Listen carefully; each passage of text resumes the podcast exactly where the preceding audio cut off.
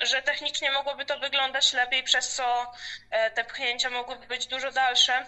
No ale niestety nie trenuję tego i zajmuję się rzutem dyskiem, więc e, no niemożliwe jest, żebym robiła to idealnie albo nawet i dobrze. Więc jestem trochę zła na siebie z tego względu, ale z drugiej strony cieszę się, bo nawet robię postępy, więc moja sprawność fizyczna, siłowa e, się rozwija.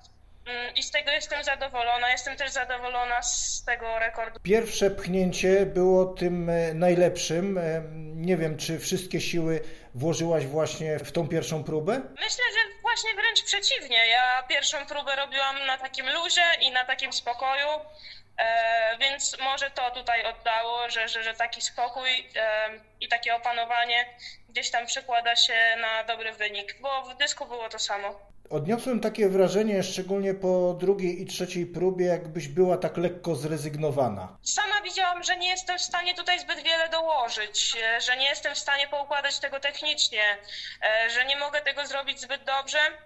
No i też widziałam, jakie, jakie były wyniki e, innych dziewczyn. No to był konkurs na dość wysokim poziomie, ale wiem, że za rok na igrzyskach ten poziom jeszcze wzrośnie.